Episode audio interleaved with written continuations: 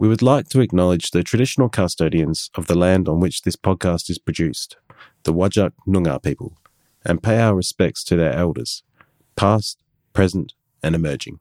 Courtney, we're back in the virtual studio. Hello. Yes, it's good to be here, seeing you on the screen. Yeah. Yeah, it's a bit of a different experience, but uh, it works. Yeah. Yeah. Yeah, it's it's good for it's good for when we have guests that aren't in Perth. Yeah. Because we can really like broaden our horizons. Yeah, that's right. So, yeah, we can speak to a more diverse range of people and mm-hmm. um, people from other states and I guess overseas. I don't think we've had an overseas guest yet. No, but we should do that though. We'll, yeah, we'll find I'm someone. Sure it, yeah, I'm sure it'll happen. Yeah. Yeah. Yeah. So, so today we're having a chat with uh, a gentleman by the name of Damien Linnane uh, from the University of Newcastle. Um, and yeah, he's a really fascinating guy, as you, as people will, will hear shortly. Find um, out but yeah, what were your uh, impressions? Obviously, we'll talk about it a bit more at the end, but yeah. So uh, I actually, um, before we uh, had the conversation, I did a bit of a Google. And I, I Googled his name and there was quite a lot of stuff on the internet about him. And I was like, this must not be the person that I'm talking to today because there was so much stuff. And um, uh, when I went onto uh, his website, because he has one, he has all of his story there. Um, and he has a list of accomplishment, accompl- accomplishments and things like that. And it just got me very excited for the conversation that uh, is in this episode today. So he he's a very interesting man with a very, very interesting story. I'm not sure whether we should give away too much, though, in this introduction. No, no, I think we can have a bit of a chat at the end. And uh, I think Damien very eloquently um, explains exactly what he's been through and what he's achieved. So, yeah, we'll leave it up to him. Sounds good.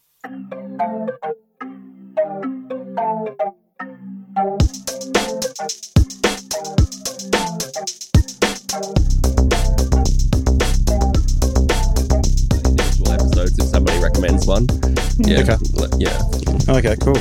Um, yeah, all right. Well, let's uh, let's get, get into it. It's um it's great to have you on the podcast, Damien. Thanks for joining us. As you take a drink there, sorry. Yeah, no. no, no, thanks. Thanks yeah. for having me. Yeah. No, it's great. Yeah, so you were just mentioning um, to us there that your podcast experience is, is limited to Ear Hustle. Do you want to tell us a bit about Ear Hustle whilst we're talking about that? Yeah, so um, oh, just about what the show's about or my experiences with them? Or yeah, like, so um, I'm, I'm I'm familiar with it, but I, I haven't listened to it. I am not. Yeah, so yeah, I think people would be interested to know a bit more about it. Yeah, fair enough. So um, Ear Hustle was the uh, first podcast made entirely inside a prison. Uh, it was made in uh, San Quentin um, State Prison in California, and they uh, their popularity has just been incredible. They were a finalist for the Pulitzer Prize in twenty twenty, and um, they uh, wrote a book about their experience starting up this podcast inside a prison. And um, I was, at the same time they were writing the book that they hadn't announced yet, I was uh, having an art exhibition where my theme was people who made the most of their time in prison. And so one of the people I chose to draw was Erlon Woods, who was the co-host. He was the person inside prison, and then a volunteer, Nigel Poor, uh, c- came into the prison to help him make it. And so it was the two of them essentially, and another man named Antoine Williams, who's a prisoner. And um I, um, I, yeah, so I tagged Erlon in this uh, picture on Instagram as part of my art exhibition, and um, he uh, replied and said, "Oh, this is this is great work, man. We've actually been looking for someone. Someone will be in touch." And I was I was expecting, you know, maybe someone would order a portrait for me, like you know, maybe a friend of his wanted to order a portrait. And then the next day, I got an email from Penguin offering me the col- uh, contract to illustrate their book, and my artworks for that that are now on display in San Francisco. So now I'm a internationally exhibited art- artist because I, you know, t- uh, tagged someone on Instagram, but it was just relevant. It was the right place and time. Yeah, yeah. yeah. Amazing. That's so cool. Yeah, what a great story. um, yeah, so I guess we should probably uh, rewind a little bit and let you tell us a bit about yourself um, and kind of what's led to you being here today and what you're doing.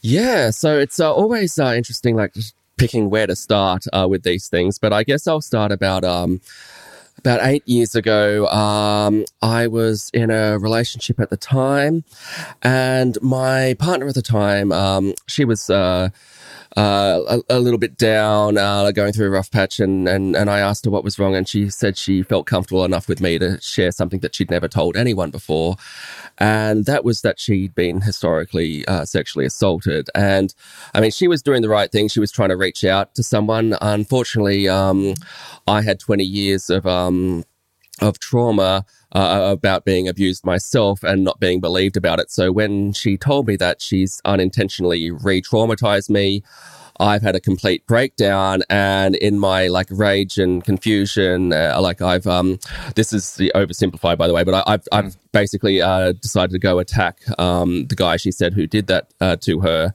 and um, again oversimplified, but he wasn't home, and I, but I was there, and I was angry, and I made the on the spot the decision to set fire to his house. Um, the whole place burnt down, nobody was injured, and uh, not surprisingly, that gets you in a little bit of trouble. So uh, I um I found. myself uh, uh, long process uh, like they didn't know what to do with me for a while. I was um, originally assessed for uh, what's called an intensive corrections order, which is a way to serve your sentence in the community.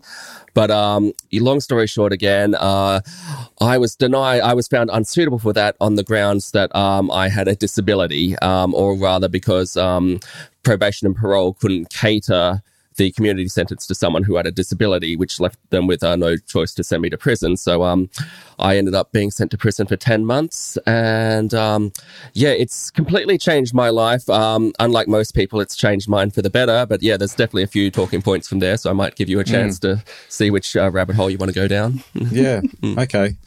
Um, so, so you mentioned that you had a disability, which sort of excluded you from the you know, community corrections program as opposed to a custodial sentence. Mm-hmm. Um, are you happy to share a bit about your disability and, and how? Yeah, definitely. Like, I mean, in some sense, I, I don't really consider a disability, just legally it is one. So um, I have um, been diagnosed with high-functioning autism.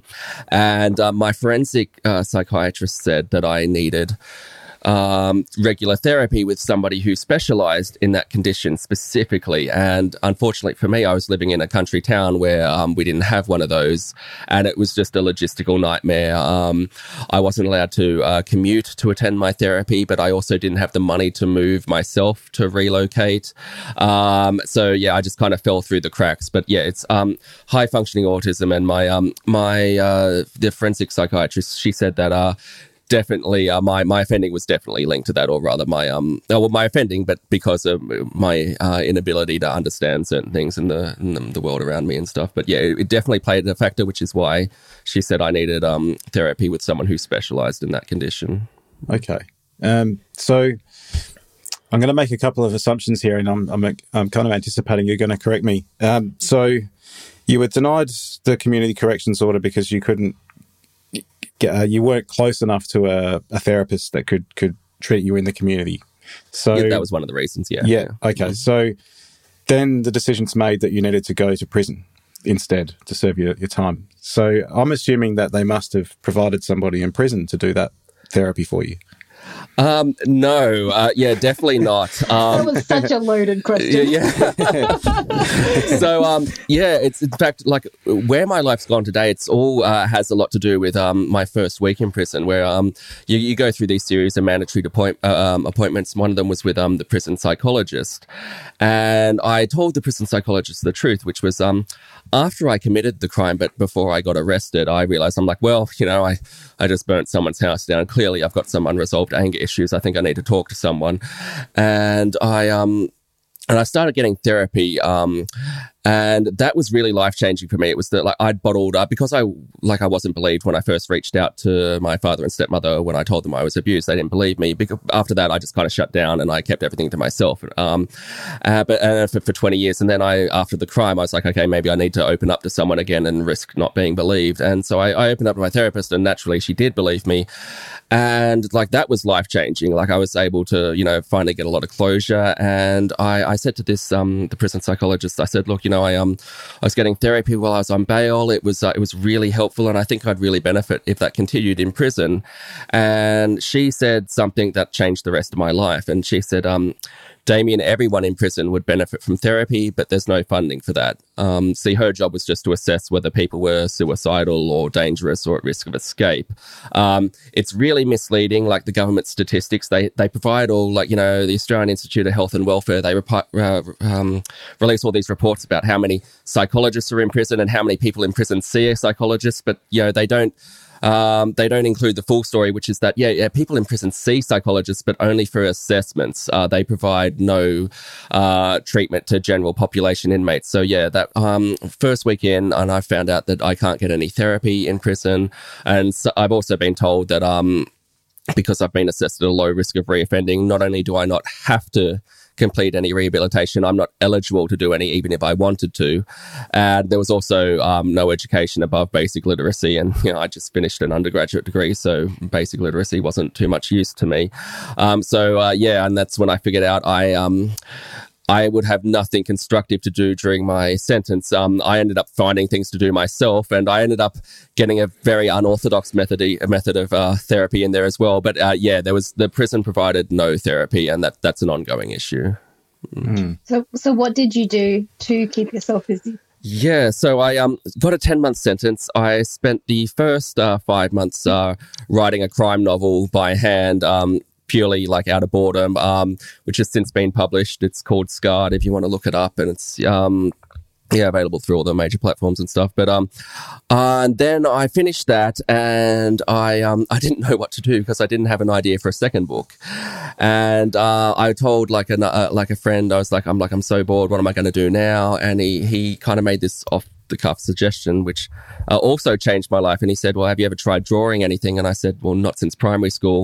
And he said, I'll give you my, my old sketch pad. That'll keep me busy. You know, um, he, he might have just been trying to, you know, palm me off, like, give you, you know, like, go away, man. Like, but, you know, I, I started practicing, and um, there are lots of things I've tried in my life where I'm like, yeah, this isn't for me. I'm I'm terrible at this. Um, drawing is the exact opposite. You know, I drew a couple of pictures, and, and he said, I thought you said you'd never drawn anything. And I'm like, I, I haven't. And he's like, yeah.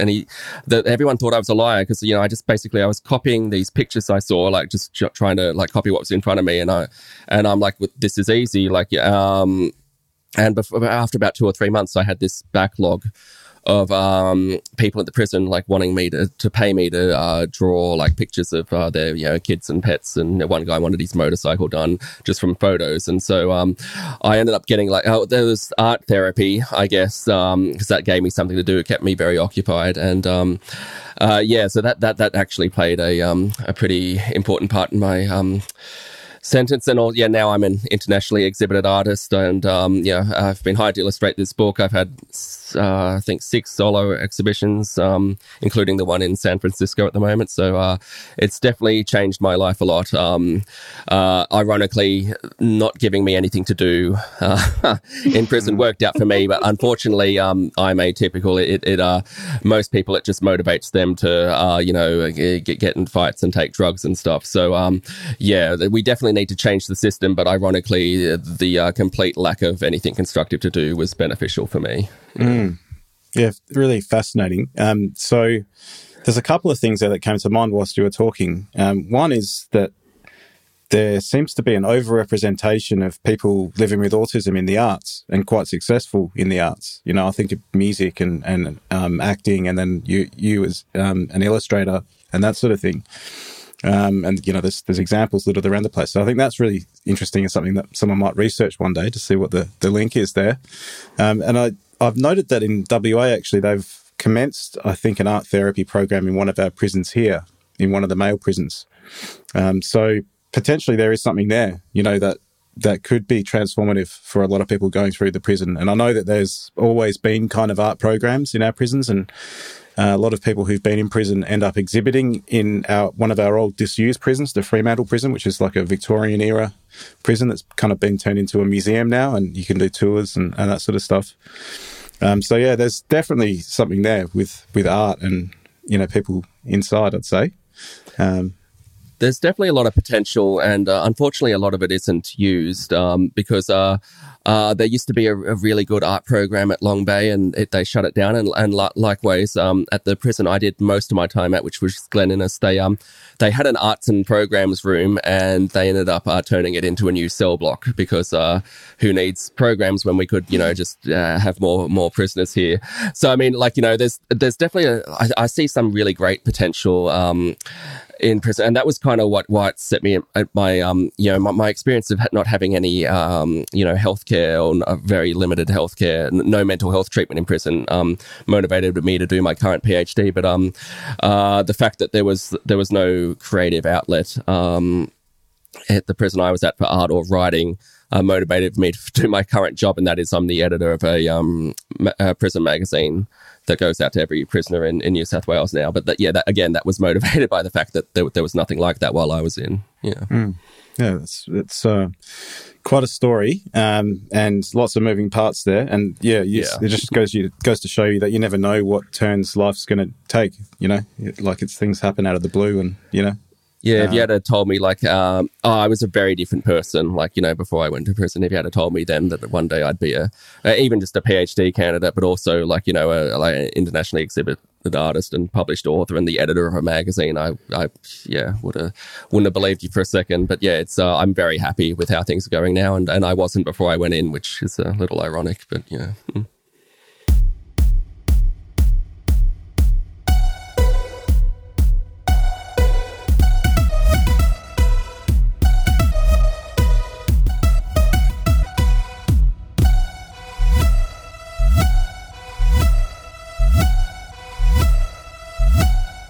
So just, just to touch a little bit on your experience with going into prison and then coming out again, what like how, how was that adjusting, you know, from the community into prison and then from prison back into the community? Yeah, um, it's a good question. Um, so as soon as I opened my mouth in prison, um, people like career criminals realised I wasn't one of them. Like people were like, well, what are you doing here? You, you know, what, what what are you what are you in for? Fraud? You know, it's like you know, I was, I was well educated, I was well spoken, and I just um, I didn't f- like fit in that that well like with the with the regular crowd. Um, um, but. Some people kept asking, they're like, because of that, you know, I told them, you know, I just finished an undergraduate degree, and they're like, oh, how are you handling prison? And and see, I'd also, uh, before I was in prison, I was in the, the military, um, which is part of the reason why I was so miserable. It was, I, I hated it. It was, um, I joined for the, yeah, I thought it would give me something that it didn't. That's a whole nother, nother story. But, um, I, I was in there and I was used to, um, leaving regular society and then going into conditions where we, uh, where there were very limited resources, where, uh, you know, um, where the phones didn't work, where we were sleeping in the dirt and where people were surrounded by toxic masculinity, where we were, and, uh, and stuff. And, and so, yeah, by the, yeah, if you, um, there's a lot of comparisons between the military and prison. Yeah, I like to joke to people who, and it's not a joke, it's true. Um, like if you have I think there's uh, not enough toxic masculinity in society, either join the army or, or go to prison where you'll find just uh, you know, a whole lot more. So people kept asking me in prison, they're like, how are you coping with this? This must be a whole new world. And I'm like, honestly, this is... Um, Oh, with the exception of the fact that I can't go home on weekends and stuff, this is easier than the army. Uh, you know, uh, like often I'd be going away for a couple of months at the time with the military and we'd be sleeping in the dirt. There's not even any electricity and the food's all cold, you know. So I, I was used to that kind of um, living in an extreme environment. So that part uh, wasn't too hard. Um, what was... Um, What what I found challenging was the fact that uh, at first, yeah, there was the prison gave us nothing constructive to do, whereas, you know, in the army you're always working, so you you, you kept busy. Um, so there was n- nothing constructive to do. So I actually became fr- afraid, like, um, people kept asking me while I was on bail, they're like, oh, you, you were probably going to jail. Are you freaking out? And I was like, honestly, no. And that was the truth. I wasn't trying to sound, like, full of myself, but uh, yeah, I just, I, I wasn't, I've been through so many things in life that, you know, jail wasn't... Um, didn't strike me as too intim- intimidating. But after I went in and I found out that there was no education or rehabilitation or anything like that, that's when I actually started panicking, because I'm like, I am used to, um, it used to be like a defense mechanism I had. Um, you know, I, I like, if I stayed busy all the time, I didn't have to think about um, childhood abuse and stuff. So like uh, I, um, you know, before I went in, I was working three jobs and doing an undergraduate degree and volunteering. And, and yeah, so I was, I was kind of working like, you know, fourteen hours a day. And um, then I went into prison and, you know, zero, you know, there's nothing to do. We're, we're locked in cells for sixteen hours a day. So that uh, it was, there was the fact that there was nothing to do was what um, I struggled with a lot at first. That, that, that was the main thing for me. Mm. And then coming back out into the community, like what was your outlook there? Um, I...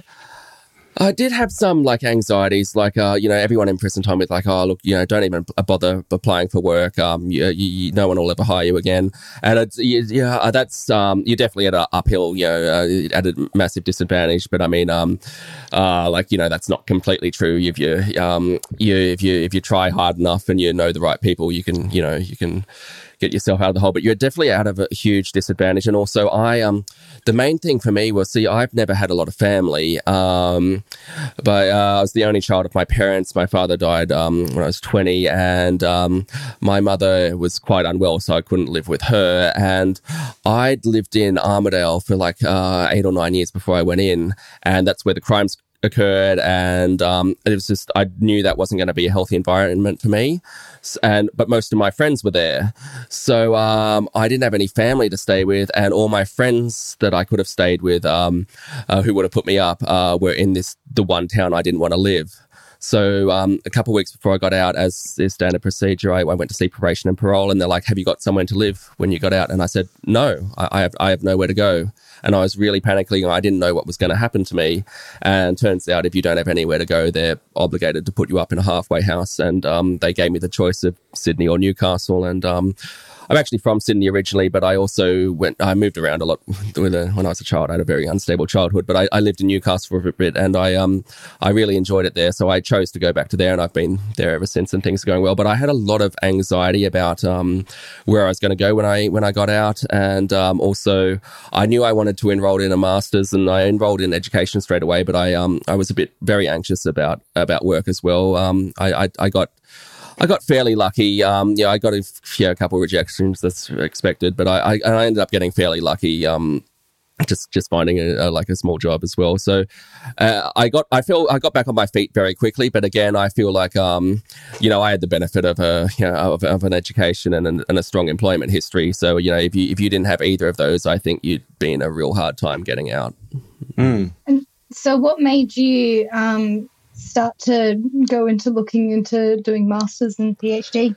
Yeah, so um I it's kind of ironic. I um like so. I, was, I did my undergraduate degree in psychology, and about halfway through, I was like, "Yeah, this isn't this isn't for me." But I was enjoying it, and I didn't have anything better to do, so I finished it. And um, then I um, I actually wanted to be a um, uh, like towards the end of the degree, I I, I thought I'd like to be a librarian. So something I'm very well suited for. And then I, they made me a library assistant in prison, and I'm like, oh, you know what? I, I actually, I, I do really like this, uh, this, um, you know. So I, um, but uh, then I, uh, you know, I had that experience with a psychologist where she um, told me there was no therapy in prison, and I was like, you know, someone, someone's got to fix this. And so I, I wanted to do uh, research on the criminal justice system, but um, I, you know, my, my. undergraduate degree wasn't in something related, and I didn't have a um any I hadn't studied by research, so I, I couldn't do a PhD. So I um I um I did the master's to become a librarian because I was always interested in that. And um then I got the uh, I finished, and I ended up working as a librarian for a couple of years, and then um I was working for a not-for-profit, and they ran out of funding, and I was like, oh well, what am I going to do now? And I was like, well, you know, I I, I always did want to do research in the criminal justice system. And then I um I went out to lunch with a friend of mine who just so happens to be a prof- professor of law at the University of Newcastle here. And I and I told her about, you know, I'm like, what am I going to do now? I've, um, I'd like to do research in the criminal justice system, but I, I don't have a law degree. And she's like, oh, we've actually got a PhD going at the moment where you, you wouldn't need a law degree uh, for this one, even though it's offered by the School of Law. And she told me about it, and it was exactly what I wanted to research. So it was, it was just good, like good timing. Um, Right, yeah, again, right, it's the same with the, like the Ear Hustle thing. It's like a r- r- right place, right time, right connection. And um, yeah, that just kind of like, uh, you know, again, um, like, like one month I'm working as a librarian, the next month I've um I've been accepted as uh, a PhD candidate, and um, life's just been going kind of full, yeah, full pace ever since then. Yeah, yeah. Wow. So, what what was the timeline on on all that? When did this all this happen?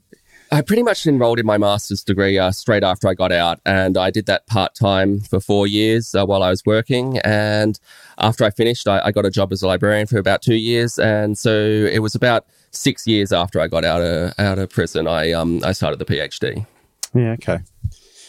Yeah, interesting. And so between in that six years, um, did you kind of maintain an interest in justice-related issues, and did you have any contact with anyone else that you'd met maybe inside or, or you know, other people? Yeah, definitely. I was something I felt very passionate about. And, you know, because I, um, yeah, th- there was no, um, I was making all this art and writing in prison, but there was no prison magazine, um, or like or a way for, to express um, y- y- yourself creatively in prison at all. So um, I, I said while I was in there, you know, when I get out, I'm going to start up a prison magazine. And, and thankfully, um, someone else beat me to it, which was which was actually a good thing because I was busy enough with paying my master's and my job. But um, I ended up, you know, coming on board with her, and I was like, um, uh, she was running that by herself. It's called uh, Paper Chained, and for five years she was producing that annually, and I was I was assisting her with it. It was pretty much just me and her, and then.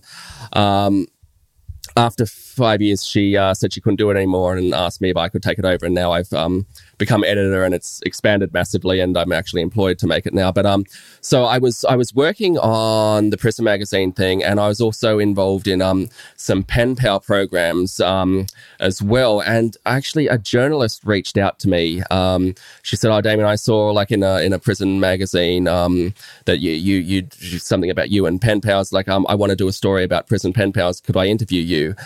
And it's really funny because before I went into prison, I was a very private person. Like I um, had a lot to do with my childhood. I just wanted to fly under the radar. I didn't want any attention at all, positive or negative. And then when I got arrested, there was some really sensationalized um, coverage of my crime, you know, that the media didn't let the truth get in the, in the way of a good story. And um, so, you know, I used to be a very private person. Then they asked me for this interview, and I was like, you know, the first thing that you go- Google uh, when you, when, um, Uh, that comes up when you Google my name now is is um, a really biased uh, version of events of what happened.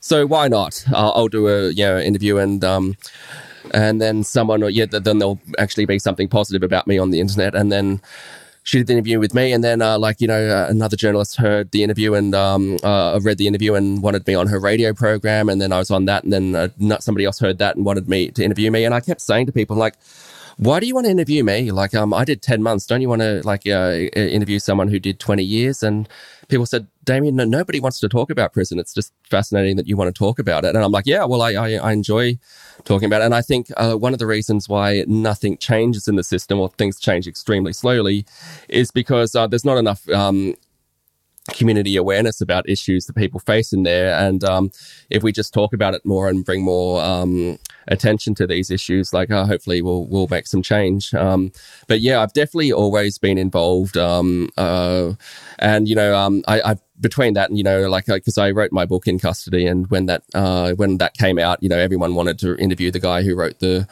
Right, the no, uh, the book in, in prison, and um, and then yeah, that kind of just snowballed as well. Like then, like oh well, you were in prison. Can we talk to you about this? And so I ended up doing like kind of getting interviewed all the time, which I actually really enjoyed. But uh, yeah, I've I've kind of used like every opportunity I can to try and bring attention to certain issues. And um, yeah, I, I um, I you know I like you know that old saying, you know, be the change you you want to see in the world. So yeah, like um, I um, I I, I was. depressed because there was no prison magazine when I was in there, and so I helped start one up, and uh, and you know I'm bringing attention to issues that I, I um that I think are really wrong and that they need to be addressed, and uh, that's what's led me to my PhD as well. Yeah. Well, just out of interest, what? oh sorry, okay. I was just gonna I was just gonna ask a quick question about the magazine. How, how does it get distributed, and, and who and who does it get distributed to? Yeah, so originally um, it just kind of like it was a word of mouth mailing list, and so when I took it over, that's that's uh, what we had. But um, uh, long story short, it's now actually approved by Corrective Services New South Wales, and it appears on um, the new digital tablets that uh, inmates are given that were given out during uh, COVID and are now in there for educational purposes. And um, so uh, last I heard, uh, they were available to several thousand um, inmates in New South Wales, with plans to um, eventually roll them out to to every inmate in the state. So, uh, yeah, like uh, almost uh, at least half um, the inmates in New South Wales can get access to them, but we still have a physical ma- mailing list with several hundred people on it as well. Yeah. Hi, we hope you're enjoying this episode. If you have a minute and enjoy the conversations we bring you, it'd be great if you could go to wherever you get your podcasts and give us a quick rating and review.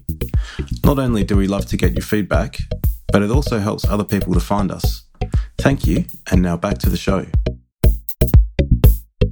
So why do you think people don't want to talk about their experiences in prison? Is it because it's that traumatising?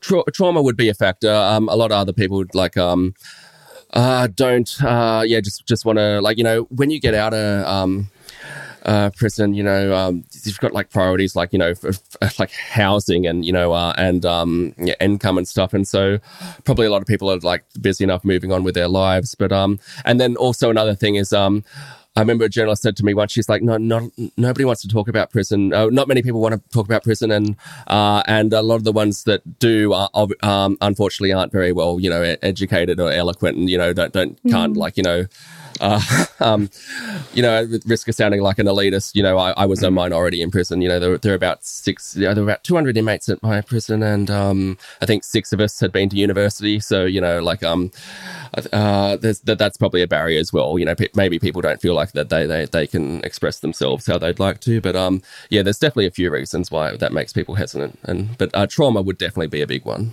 mm. yeah I, I think as well, you, you seem like you're in a, a fairly rare position where opportunities didn't disappear for you just because you'd been inside, um because of your background and your history, and you had you know you had skills and education and training and, you know, a network that you could come back out to.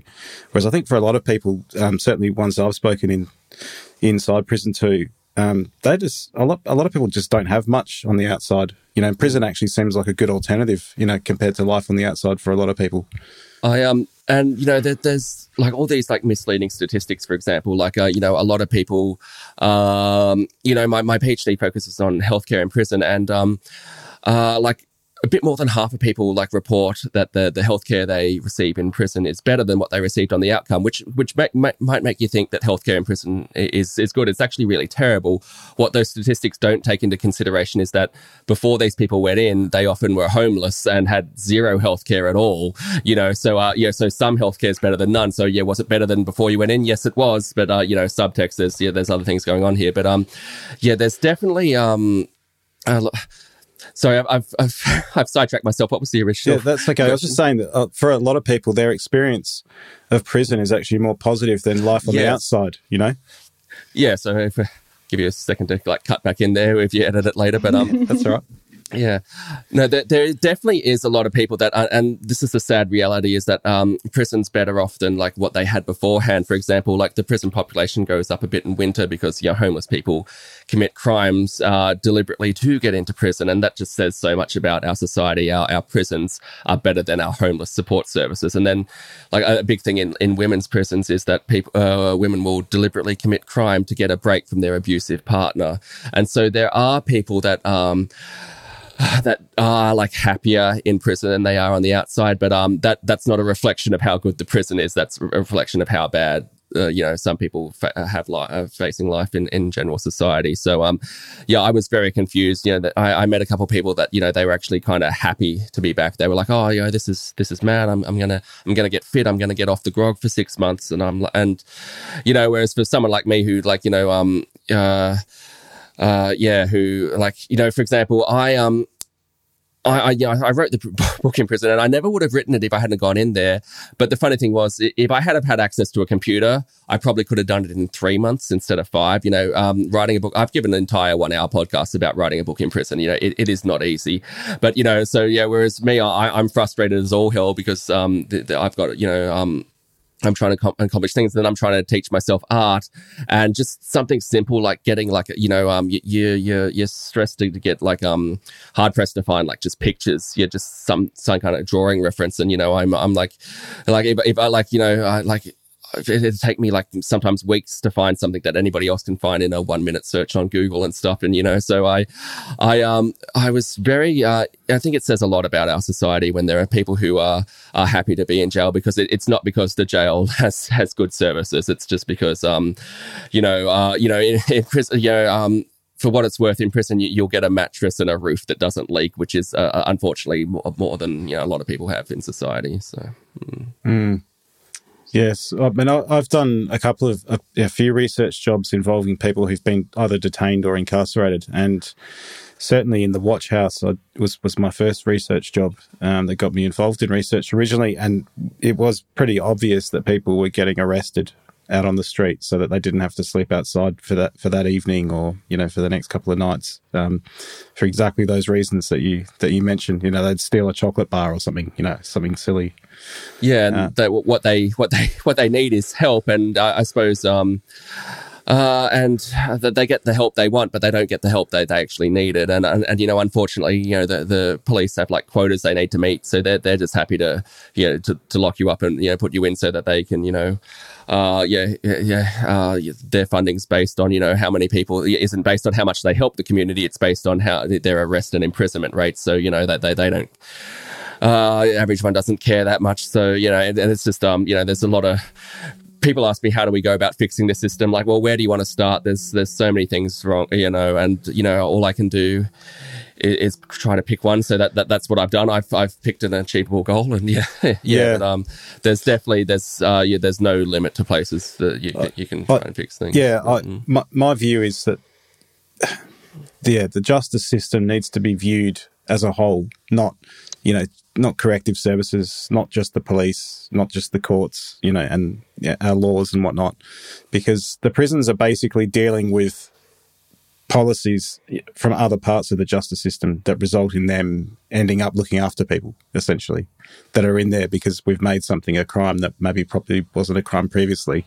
You know, I spoke to a lot of young guys during the um, study that I'm doing my PhD on um, that, you know, kind of like yourself, quite well educated um, and in there for driving offences because they tried to get away from the police, and it was an automatic three-month sentence for that because someone had died in a high-speed car crash, and so the government changed the rules to make it a mandatory three-month sentence. If you, it's if you really depressing that our, our laws typically aren't based on, on research or evidence. They're based on uh, knee-jerk reactions to um, to uh, like extreme, uh, like uh, extremely unfortunate incidents, and like you know, it's it's extremely horrible that that person you know died, but um, you know, uh, like. Uh, Yeah, you have to look at it from a like uh, like a community perspective. You know, you, you send someone into prison for three months, they'll, they'll, they'll probably come out more traumatized and more likely to reoffend. So, you know, it doesn't, it, it's not a deterrent. If it was a deterrent, our recidivism rate wouldn't be, you know, like mm. upwards of fifty percent. It's, um, yeah, there's definitely a lot of issues there. So, yeah, because those are the three pillars,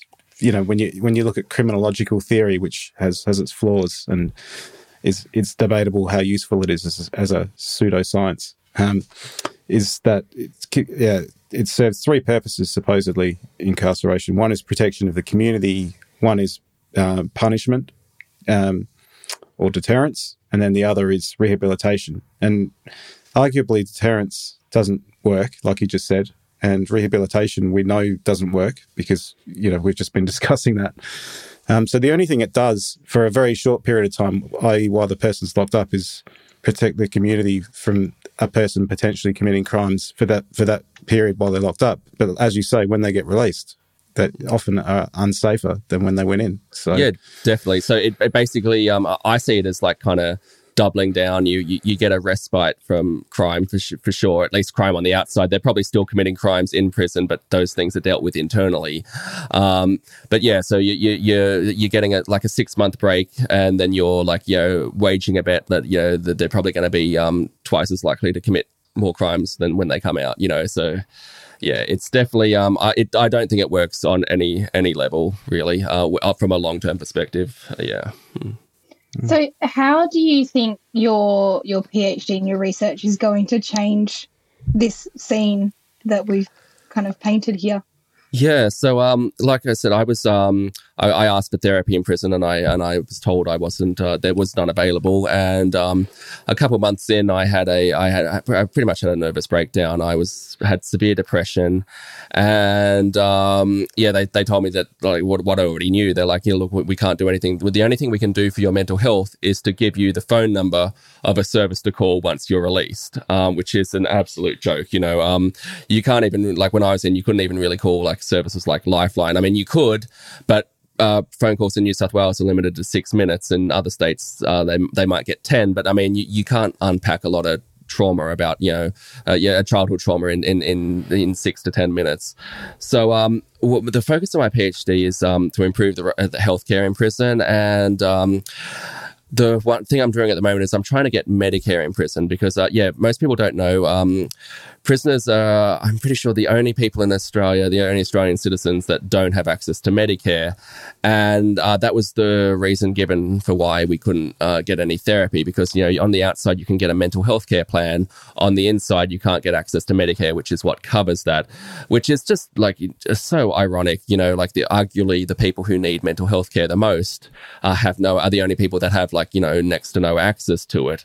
So, um, I'm trying to make Medicare in prisons as um, uh, available so that people can get med- a better mental health support. I mean, I don't expect it to be a silver bullet. You know, there's going to be a, a lot of issues with healthcare in prison still, but, you know, at least th- that'll be one thing that people don't have to worry about. Um, uh, you know, so at, at the moment, people have nothing, you know, something's better than nothing. A couple of people have actually said to me, like, oh, but we, we have to, you know, um, rebuild the whole system. You know, Medicare in prison's just a Band-Aid fix. I'm like, well, you know, yes, we need to rebuild the whole system, but how do you propose I do that entirely by myself? You know, I f- feel like I've picked a realistic uh, goal. And, you know, also, you know, most of these people haven't been to prison. You know, have you? Uh, you know, uh, sometimes what you're in, what you need when you uh, when you're in there is a Band-Aid solution. A Band-Aid solution might make the difference between getting through your sentence or, or committing suicide. So, I mean, you know, any, any way we can improve the mental health of people is something I'm interested in, and which is part of what my magazine's about too. You know, I, I get letters from people every day saying uh, how much it's improved their self-esteem to see, see their work in print. And, and so, you know, it's, it's those small changes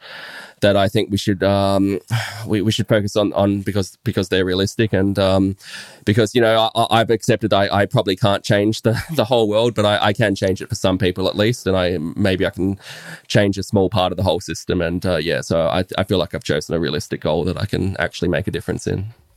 Yeah, that's and, and that's sort of how we connected. Is uh, I did my honours thesis on something similar uh, a few years ago. Um, but obviously, I don't talk as somebody with lived experience like you do. So I think actually what you're doing is going to have more of an impact than anything I could do, um, which is why I'm really excited to be, you know, having these discussions and, and you know, to see what you do next. Um, yeah, so it's, it's kind of curious because I think mental health is really one of the key issues here uh, amongst people who go to prison. It's, you know, mental health and drug and alcohol use are very highly prevalent. Um, often they're a symptom of, you know, really terrible lives that have happened or, you know, trauma that's happened and that sort of thing. And it just seems crazy. I mean, certain academics have framed it as that um, since we've deinstitutionalized um, mental health services in the community, so we've got rid of asylums and that sort of thing, prisons have become the de facto kind of mental health institution. It's like the, the last resort, you know, this person's too difficult to deal with on the street, so we'll just funnel them into the justice system and let the prison authorities deal with that. But they that, haven't, yeah, yeah, they haven't provided the resources to do that. Yeah, when, when, and I mean, deinstitutionalization, uh, uh, obviously, um, that needed to happen, but it was, it was made on the grounds that there'd be alternative funding, which, which didn't happen. And so, yeah, now, like, it, it's, everyone's just funneled through the prison system. You know, they, um, forty percent of people uh, in prison have a diagnosed mental health I- issue. But um, the, the th- important thing to know when you, you're looking at those statistics is that um, most people in prison can't afford to get diagnosed. So that, that, like, you know, it's estimated like eighty-five percent of people probably actually have a condition, but, uh, you know, it's it's undiagnosed. Um, so, uh, you know, I had, um, uh, like, uh, I'd been... Um, Uh, I had the money to pay for a forensic psychiatrist, for example, and um, that was why I was assess- assessed for a, for a community sentence, and that was also why um, my pro- non-parole period should have been eighteen months, but the um, the uh, the magistrate accepted the argument of the um, forensic psychiatrist that um, that my childhood had impacted my decision making, and that and I was a good reason a candidate for therapy for these reasons. And so she re- reduced the p- parole period for ten months. And I remember as I was being sentenced, all I could actually think about was like, what about everyone who can't afford a forensic psychiatrist? It cost me twelve hundred dollars to hire that psychiatrist, and I happened, you know, that that for me at the time that wasn't a problem. I was like, yeah, he, yeah, he, here you go. But um, you know, like a lot of people can't afford that, and and so they would have. Essentially, I I got um I got uh like I got eight months off my prison sentence because I had the money to afford a forensic psychiatrist, and I feel like if everybody had the money to afford that, they'd uh, be able to take their childhood trauma into account. But you know, it's uh it's one thing to get a diagnosis of you know um. of a mental health condition and to have like some proof that you you suffered abuse. It, it's it's uh, yeah hard to prove. You, you can't just go into court and say, yeah, my, my client's depressed and you had a rough childhood, yeah, with, without any evidence. And if you you know so if you didn't have like um that was something I did have um you know that I I had a letter from my therapist while I was on bail about how much progress I'd made and how we'd been unpacking my childhood trauma, and but and, and again yeah that was something I was. Uh, Um, in a uh, position enough to like to you know be able to attend, so uh, you know there's there, there's definitely a lot of people that just completely fall through the cracks, and um, their mental health issues aren't taken into consideration upon sentencing at all. Yeah, I mean the the other way people avoid prison or get lighter sentences is that they have they can afford expensive lawyers, and obviously the the, the you know the people that end up in prison often are poorer and don't have those resources and. You know, yeah, definitely that, and that's just um. Oh, that that was another thing. Like, yeah, they um. So I, I was told I needed, you know, I had to have like therapy with um. You know, I couldn't commute to, uh to my therapy, and I, I didn't have the money to relocate and get therapy. So I, I my my option was uh, I couldn't stay in Armidale, so I would have had to move to Newcastle. Now I could actually uh, I could have afforded to move to Newcastle, but um I'd actually u- I'd already used up my mental health care plan for the year getting therapy before I went to prison, and so because of that um they had no funding for me to get therapy on the outside. So because I'd already used up my mental health care plan, I had to pay for it all myself, and um and I couldn't afford to do that, and so I, I actually I've told people like I I paid. twelve hundred dollars to get out of prison uh, eight months sooner. But if I had had twenty thousand dollars for two years of therapy, I wouldn't have gone in at all, you know, and, and that like, you know, you, it shouldn't be based on how much money you have, but unfortunately it is, you know.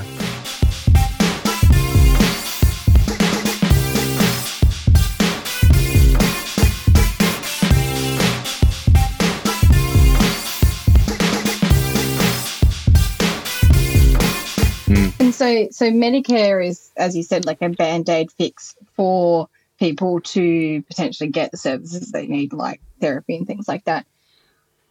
How how do you try and get that in the system? Like, what what's the plan?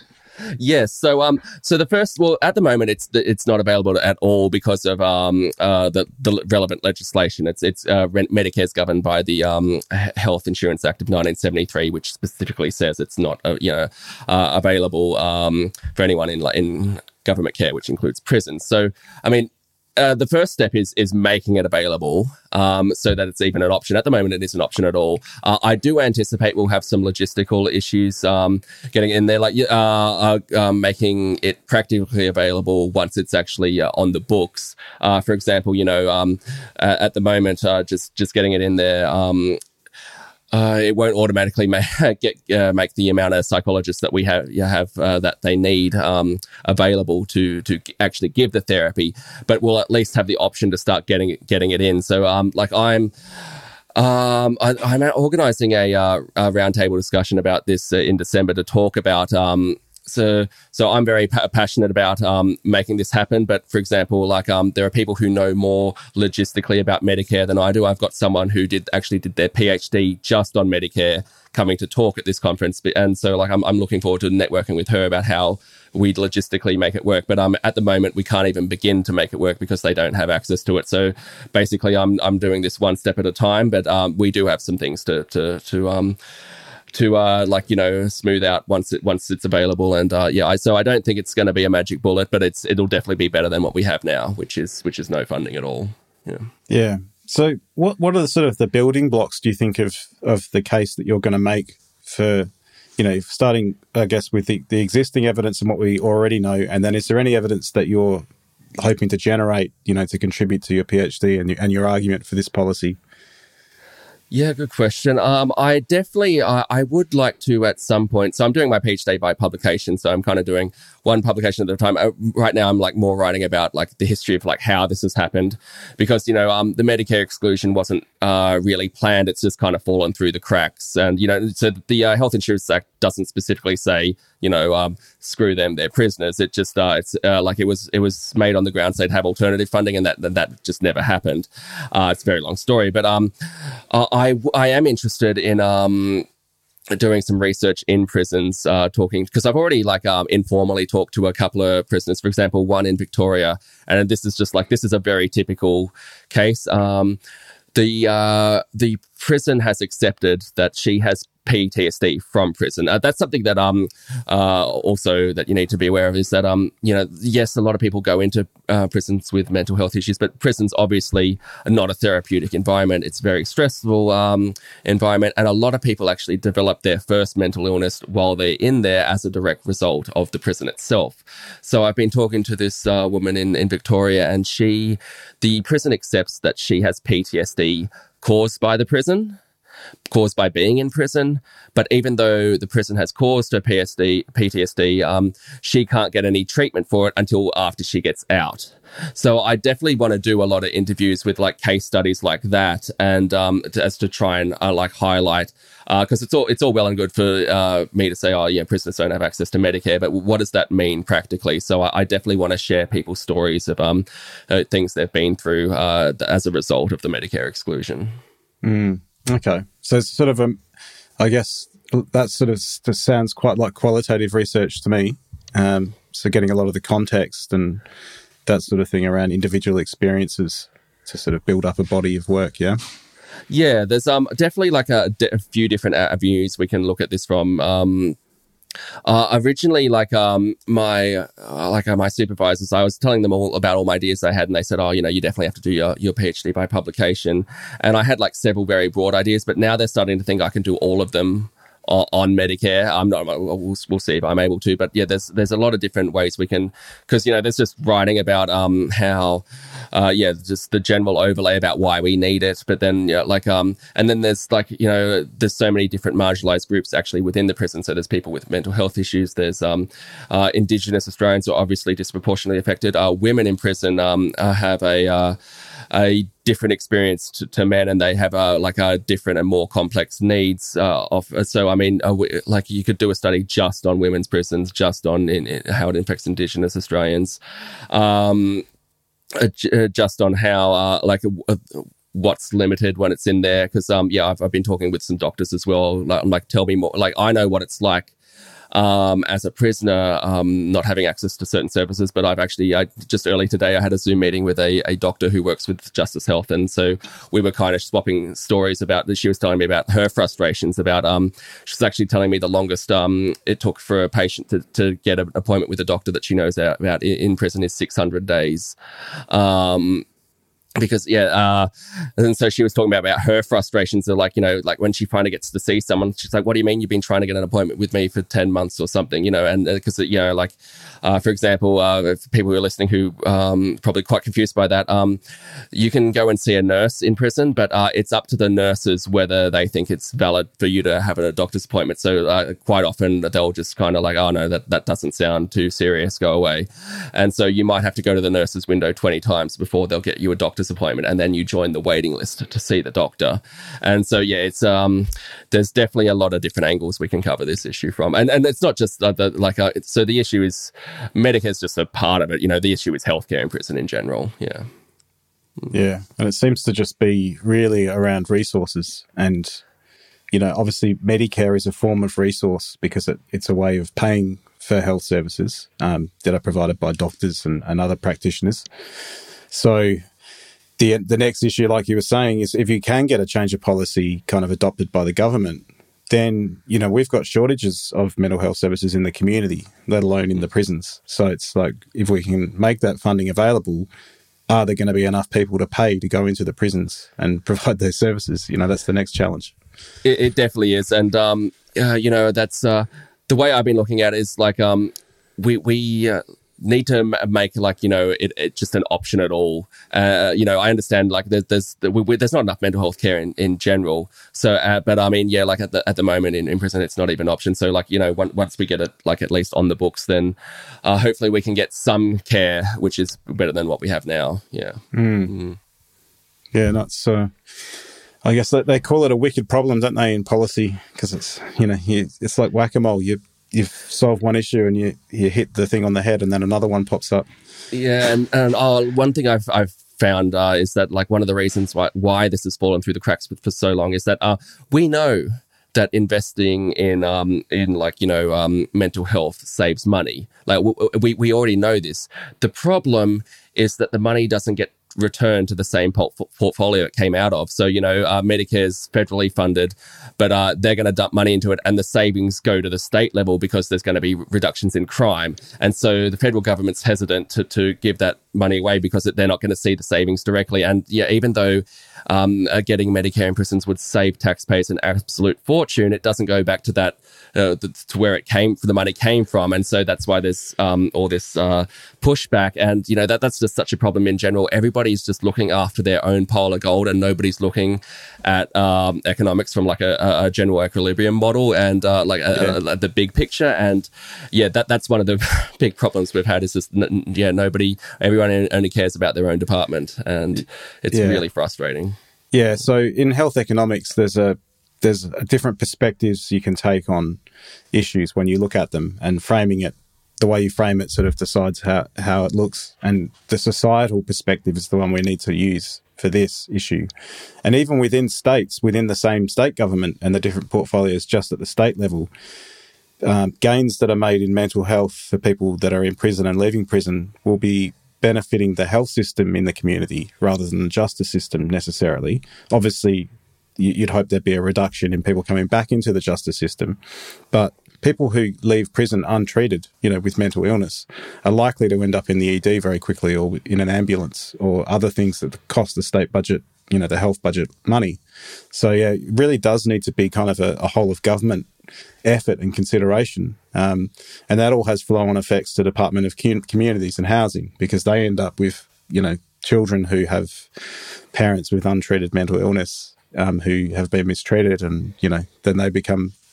the um, yeah, responsibility of the state, and it, it's sort of this vicious cycle. So, yeah, I think we need to sort of rethink how we frame some of these outcomes that we're talking about and where the savings are made and, you know, how those savings could actually apply to all of these government departments, not just one. But I, I reckon, I reckon if you asked a random person on the street about whether you think uh, as an individual you'd be... Uh, experiencing increases in taxes if you introduce Medicare to prisoners, most people would say yes.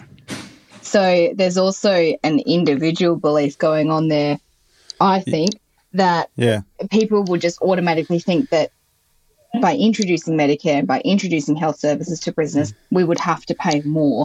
Well, um, yeah. yeah.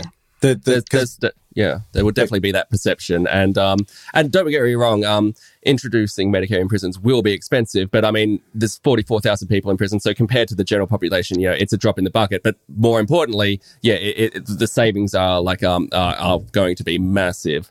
So, I mean, yeah, and it's uh, but, you know, that's so part of the reason I'm just, just you know, take every opportunity to talk about this is because to, to make people aware of that. Because, yeah, yeah, most people like have no idea there's no Medicare access in prison. And then the ones that did would probably assume, you know, then I like, why, and you can guarantee that'd be the right wing response to this is like, you know, why should taxpayers have to pay for this? I'm like, well, actually, they'd save it, but you know that you you you you're not looking at the evidence, are you? So yeah, yeah, I think that's that's the key there. What you've just said there, Courtney, is highlights the need for greater communication about the actual facts and the actual evidence. Because I think if people armed with the evidence and un- understanding it would say, okay, yeah, I can see that. Maybe in the short term, it might cost a little bit more in the Medicare budget, but have a look at what it saves in the, you know, the justice budget and the police budget and, you know, other areas and the health budget um, later on because we've got less people clogging up the E D and hospitals and that sort of thing.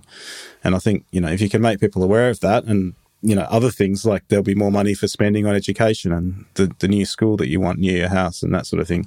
But right now we're spending it on locking people up repeatedly, you know. That's Yes, and here's something I, I, I like telling people, because people deserve to know, it costs one hundred fourteen thousand dollars a year to keep an adult male in prison in, in Australia. I, it's five hundred twenty-five thousand dollars a year for children. And mm-hmm. um, yeah, that that uh, what, what what do you get for that money? Um, inadequate healthcare, increased crime, uh, lack of rehabilitation services. So yeah, I, I um, you know, if, if people are worried about wasting taxpayers' dollars, that yeah, yeah, yeah be angry about the fact that yeah, we're we're reincarcerating these people, uh, all these people, and but we're not getting anything out of that incarceration. Yeah, you know, it's that's the problem. But, and what you're getting for that investment in locking people up is that I think it's something like sixty percent of them will be back inside within two years. Mm, so yes, you've just yeah. spent all that money, and then that's for them to go back in again. So, mm. yeah, it's it's obviously not working as as it, as intended.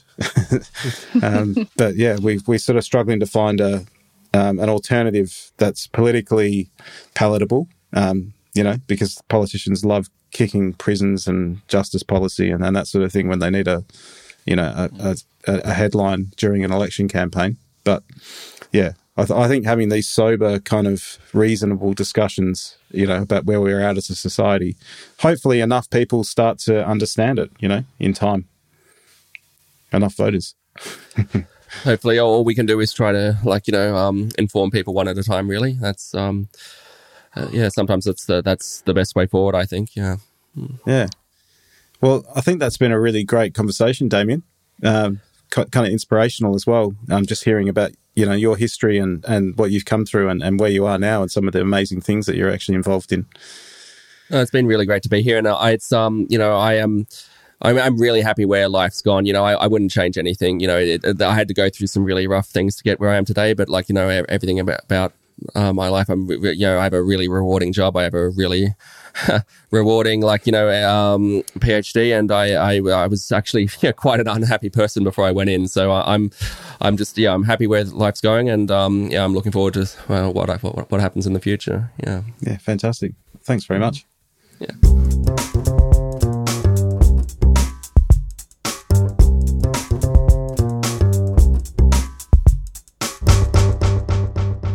And that was our conversation with Damien Linnane. I'm I'm very impressed by how motivated he is to get things done. Like, he went through some, I'm, I'm going to swear, but uh, he went through some pretty bad shit. And the fact that he's managed to kind of pull himself out of that and then do all of these wonderful things from a variety of different areas like art and science, it's fascinating and super impressive.